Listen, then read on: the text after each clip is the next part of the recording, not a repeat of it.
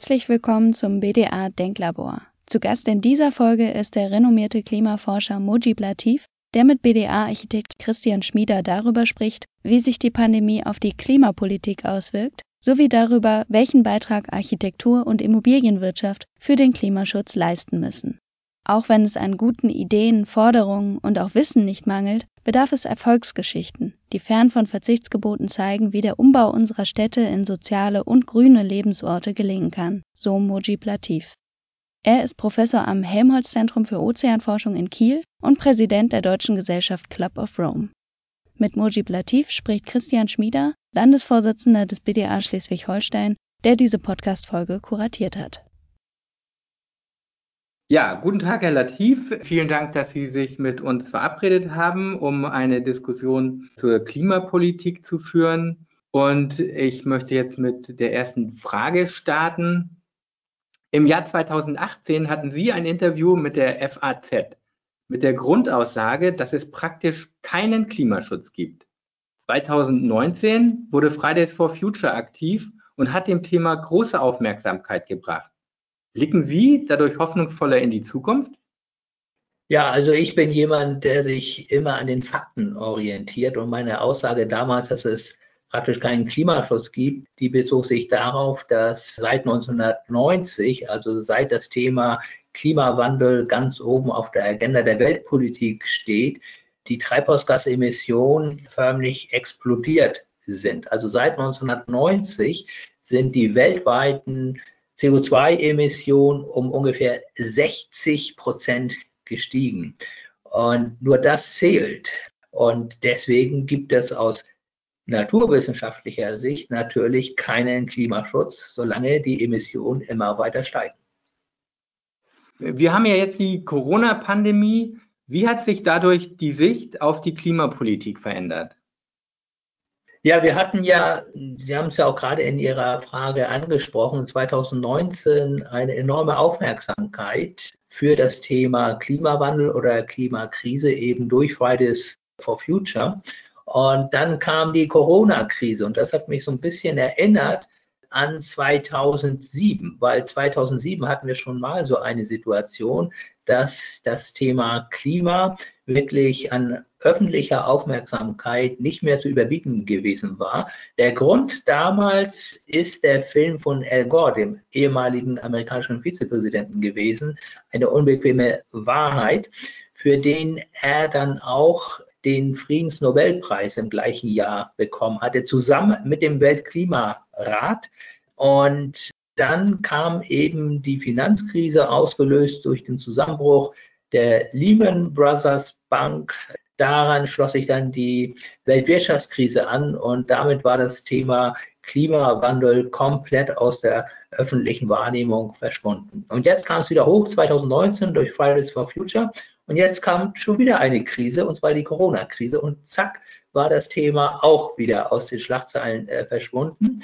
Gleichwohl denke ich, dass Corona natürlich auch eine Riesenchance bietet, weil auf einmal Geldmengen vorhanden sind, die man vorher nicht für möglich gehalten hätte. Und jetzt könnte man tatsächlich zwei Fliegen mit einer Klappe schlagen. Auf der einen Seite der Wirtschaft wieder auf die Beine helfen, auf der anderen Seite eben wirklich ambitionierten Klimaschutz betreiben und die Hilfen eben an Nachhaltigkeitskriterien zu knüpfen.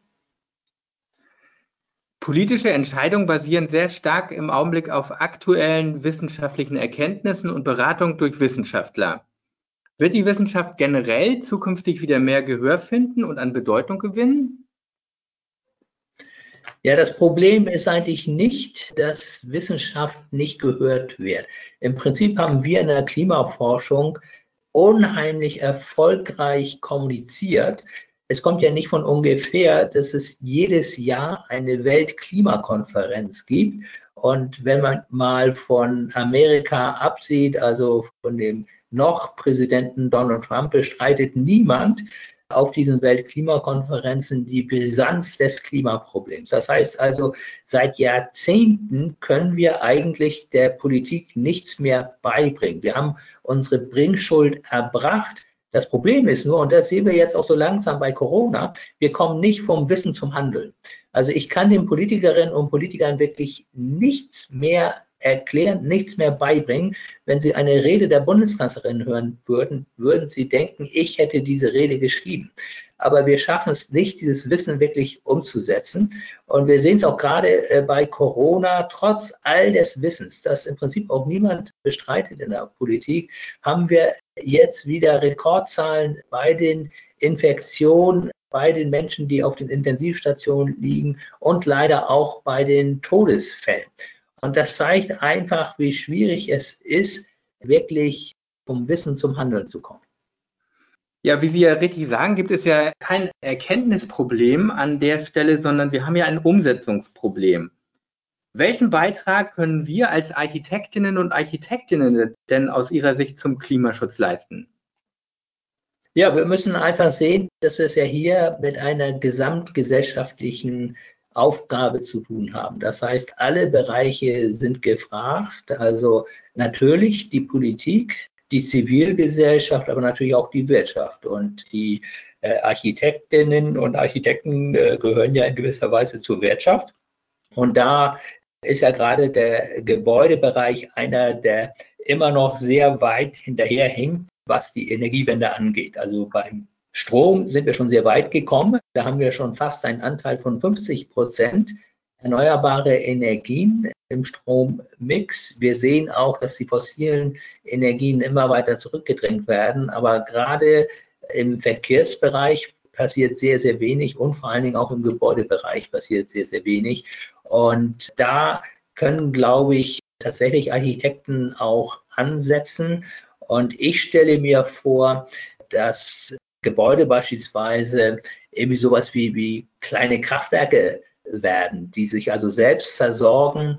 Und die Vision, die ich habe, ist beispielsweise, dass man viel mehr Holz verwendet, weil Holz speichert der CO2, also nimmt beim Wachsen, die Bäume nehmen ja beim Wachsen CO2 auf. Wenn man dieses Holz dann verbauen würde, dann würde man eben für lange Zeit dieses CO2 weggespeichert haben. Das wäre also ein aktiver Beitrag zum Klimaschutz. Ich weiß, dass es inzwischen auch Hochhäuser gibt, die aus Holz gebaut werden. Also früher hat man ja auch sehr viel mit Holz gebaut. Und dann die, die andere Möglichkeit wäre einfach, dass man beispielsweise Hausanstriche hat, die automatisch Sonnenenergie umwandeln in elektrische Energie, also in Strom. Und das sind, glaube ich, die Dinge, auf die man viel stärker achten muss.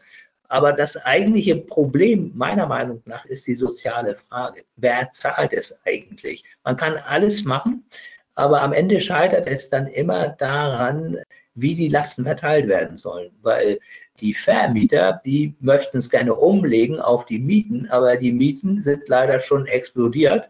Und deswegen haben wir hier einen enorm sozialen Sprengstoff und das muss die Gesellschaft irgendwie versuchen zu lösen. Ich glaube, die Ideen von Seiten der Architekten, von Seiten der Bauindustrie sind schon längst da, aber auch hier geht es wieder um die Umsetzung und um den Lastenausgleich. Ja, das ist richtig, was Sie sagen. Und der Bund Deutscher Architekten hat ja sich des Klimaschutzes auch sehr intensiv angenommen und hat in seinem Manifest das Haus der Erde Positionen mit den dazugehörigen politischen Aufforderungen für eine klimagerechte Architektur in Stadt und Land erarbeitet.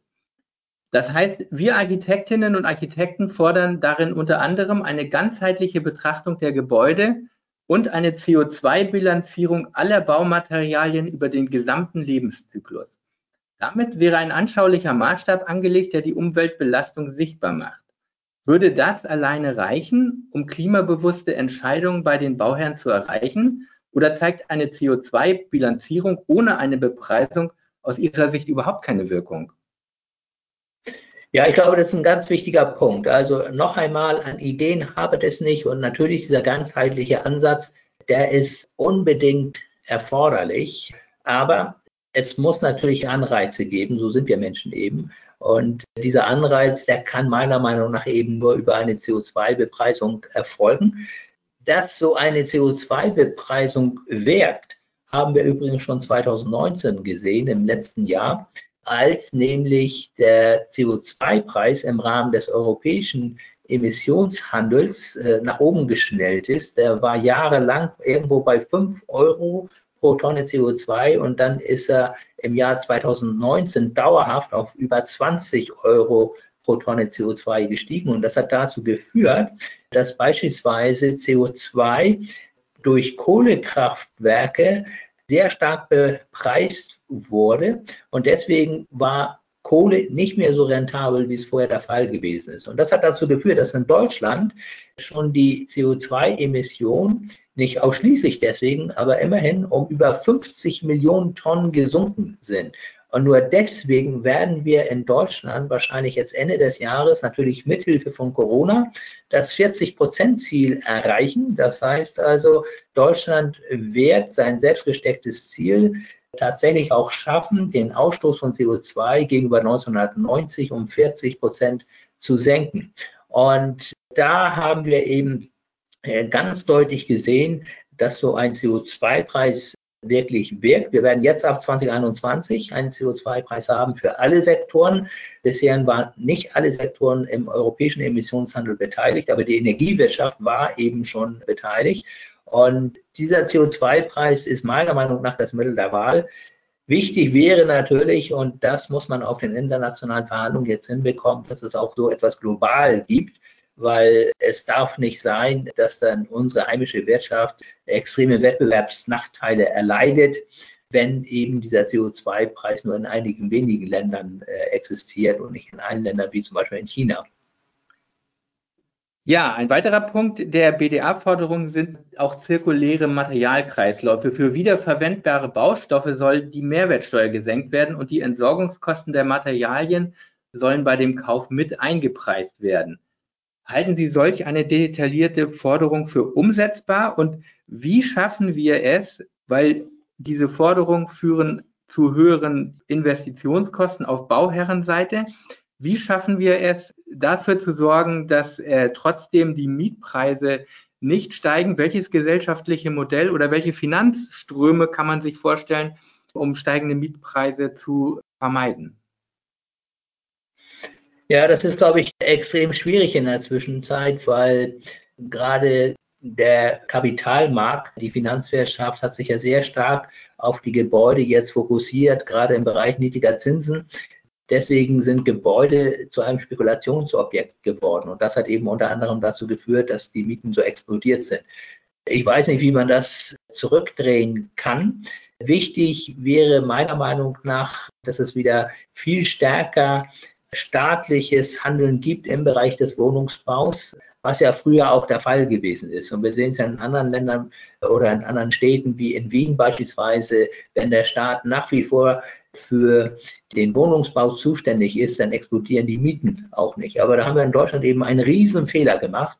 Wir haben praktisch alles privatisiert und das hat letztendlich dazu geführt, dass die Mieten in vielen Teilen der Großstädte insbesondere fast unbezahlbar geworden sind.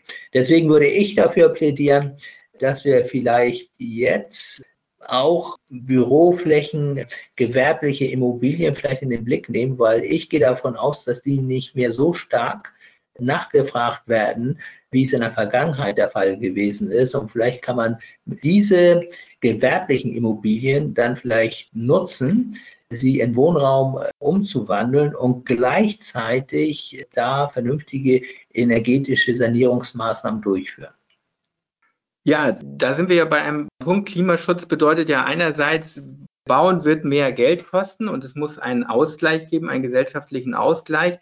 Klimaschutz bedeutet auch oft für viele Einschränkungen. Das ist ja ein Gedanke, der heutzutage noch oft vorherrscht. Gibt es dazu ein neues und positives Narrativ? Ja, ich glaube tatsächlich, äh, wir müssen vielmehr die Erfolgsgeschichten erzählen und das, was wir gewinnen können. Aber um nochmal zurückzukommen auf die Lasten, natürlich wird es Lasten geben. Aber was eben nicht passieren darf, ist, dass jetzt die Einnahmen über den CO2-Preis einfach irgendwo versickern im Säckel des Bundesfinanzministers, sondern diese gewaltigen Einnahmen, die müssen natürlich jetzt verwendet werden dafür, um auf der einen Seite sozialen Ausgleich zu schaffen und auf der anderen Seite eben tatsächlich die Transformation, wie wir sagen, der Wirtschaft auch äh, zu beschleunigen. Und äh, ich, ich, glaube, wir müssen tatsächlich den, den Menschen erzählen, dass sie unheimlich viel gewinnen können. Und es braucht Positivbeispiele. Also wenn ich beispielsweise in Hamburg bin, wo ich auch eine Wohnung habe, benutze ich eigentlich nie das Auto, ja, sondern wenn das Wetter einigermaßen ist, dann nehme ich das Fahrrad oder ich nehme die öffentlichen Verkehrsmittel. Klar, jetzt äh, während Corona nicht, dann nehme ich dann doch lieber das Fahrrad oder bleib zu Hause. Aber trotzdem, ich meine, äh, man tut ja nicht nur was für die Umwelt, sondern man tut ja auch was für sich selbst. Und das wird immer vergessen. Jeder Arzt, jede Ärztin wird Ihnen doch sagen, dass sie was Gutes tun äh, für ihren eigenen Körper, wenn sie sich bewegen. Ja? Und da gibt es eben sehr viele Beispiele, jeder kann ja auch etwas tun. Also man kann ja beispielsweise seinen Energieanbieter wechseln, man kann Ökostrom beziehen. Im Allgemeinen ist das gar nicht teurer, als wenn man ganz normalen Strom äh, bezieht. Aber damit würde man natürlich von unten auch so eine kleine Energiewende äh, persönlich machen und natürlich die große Energiewende mit unterstützen. Und äh, ich glaube, wir müssen uns einfach lösen von so alten Denkmustern. Ja, das gleiche gilt für Fleischkonsum beispielsweise. Also man muss da nicht immer Massen von Fleisch essen. Das ist eben auch nicht gerade gesundheitsförderlich. Auch das wird Ihnen jeder Arzt und jede Ärztin sagen, dass man nicht so viel Fleisch zu sich nehmen soll. Und auch das würde natürlich der Umwelt nützen. Also ich finde, wir müssen immer das Angenehme mit dem Nützlichen verbinden. Und ich hasse es, um es ehrlich zu sagen, dass wir immer diese Verzichtsdebatte führen und nie erzählen, was wir eigentlich gewinnen können. Auch saubere Luft ist doch nun irgendwie nichts, worauf man verzichten muss, sondern etwas, was wirklich erstrebenswert ist. Ja, sicherlich hat die Corona-Krise Chancen gebracht. Das sehe ich auch so, was die Mobilität betrifft und die Nutzung von Fahrrädern. Das sehen wir hier in Kiel auch, dass das einfach viel mehr geworden ist. Auf der anderen Seite führt die Corona-Krise auch dazu, dass vermehrt junge Leute sich auf dem Land Wohnungen und Einfamilienhäuser suchen, weil sie einfach auch mehr Platz brauchen und vielleicht diese Dichte der Stadt verlassen wollen. Das führt natürlich auch zu mehr Verkehr, mehr Flächenversiegelung. Wie sehen Sie denn diesen Trend? Wie kann man da entgegenstehen? Ja, es ist natürlich eine schwierige Frage. Also ich denke, wichtig wäre tatsächlich, äh, dass wir nicht immer mehr Flächen vernichten, indem wir sie umwandeln, entweder zu gewerblichen Flächen oder äh, zu Wohnflächen. Und deswegen stelle ich mir vor, weil ja ohnehin sehr viele Menschen in den Städten Wohnen, dass man die Städte wirklich so umbaut, dass man dort nicht nur arbeitet, sondern auch ja, vernünftig leben kann. Also ich stelle mir so eine grüne Stadt vor, ja, grüne Dächer beispielsweise, die ja auch helfen übrigens bei Starkregen. Also die verzögern ja dann das Wasser, dass es nicht direkt auf die Oberfläche kommt und äh, sie machen die Luft sauberer. Ich, ich könnte mir auch gut vorstellen, ist unter dem Stichwort Urban Farming, also dass man auch etwas anbauen kann in der Stadt, dass man dann auch ernten kann. Eine autofreie Stadt, denke ich, ist auch erstrebenswert. Sie ist leise, sie ist sauber. Man kann sich wieder begegnen. Also ich denke tatsächlich, sehen ja weltweit schon mehr als die Hälfte der Menschen in Städten, dass man, glaube ich, die Städte irgendwie so umgestalten muss, dass es wirklich Spaß macht, in ihnen zu leben. Das würde auch Verkehr reduzieren und es würde natürlich auch die noch übrig gebliebenen Flächen im Umland schützen, weil wir haben ja noch ganz andere Probleme, zum Beispiel der Verlust an Artenvielfalt und so weiter. Also Sie haben es ja selbst gesagt, wir müssen so ein ganzheitliches Konzept haben. Wir dürfen uns auch nicht nur in Anführungsstrichen auf Klimaschutz fokussieren, sondern müssen halt auch die anderen großen Umweltprobleme im Kopf behalten. Ja, eine abschließende Frage habe ich noch, Herr Latif, und die ist jetzt etwas visionär. Es wird ja nach der Pandemie ein großer Nachholeffekt bei Urlaubsreisen, Veranstaltungen und Konsum erwartet. Wie ist denn Ihre Prognose zur Klimapolitik für die Nach-Corona-Zeit und für die Zukunft? Ja, die Weichen sind ja schon gestellt. Äh, den CO2-Preis wird es ab nächstes Jahr geben. Ich persönlich glaube tatsächlich auch, dass zumindest bei den Dienstreisen das Niveau vor Corona nicht mehr erreicht werden wird, weil viele Firmen haben jetzt gesehen, übrigens auch wir in der Wissenschaft, dass man nicht immer reisen muss, um sich zu treffen, sondern man kann auch Videokonferenzen machen. Und äh, klar, Urlaub wird sicherlich oder Reisen im Zusammenhang mit Urlaub werden sicherlich wieder zunehmen. Aber ich hoffe einfach, dass Corona vielleicht auch nochmal gezeigt hat, was einen wirklich glücklich macht, was die wahren Werte sind, was wirklich systemrelevant ist und dass vielleicht da auch ein Umdenken einsetzt bei den Menschen und dass man vielleicht irgendwie erkennt, man muss noch nicht drei, vier, fünf Mal im Jahr nach Mallorca fliegen, sondern dass man sich vielleicht dann doch auch mal mit Freunden trifft oder mal schöne Städte oder Landschaften in Deutschland sich ansieht. Also ich kann von meiner Seite nur sagen, man entdeckt immer wieder neue Dinge, selbst wenn man nur 20, 30 Kilometer von seinem Wohnort entfernt ist. Und die sind es auch wert, erkundet zu werden. Ja, vielen Dank, Herr Professor Latif. Ich danke Ihnen für dieses spannende Gespräch. Vielen Dank. Sehr gerne. Das war Folge 15 des BDA Denklabors. Alle Folgen finden sich auf bda-bund.de slash denklabor sowie bei Spotify und bei Apple Podcasts. Viel Spaß beim Weiterhören und bis zum nächsten Mal in zwei Wochen.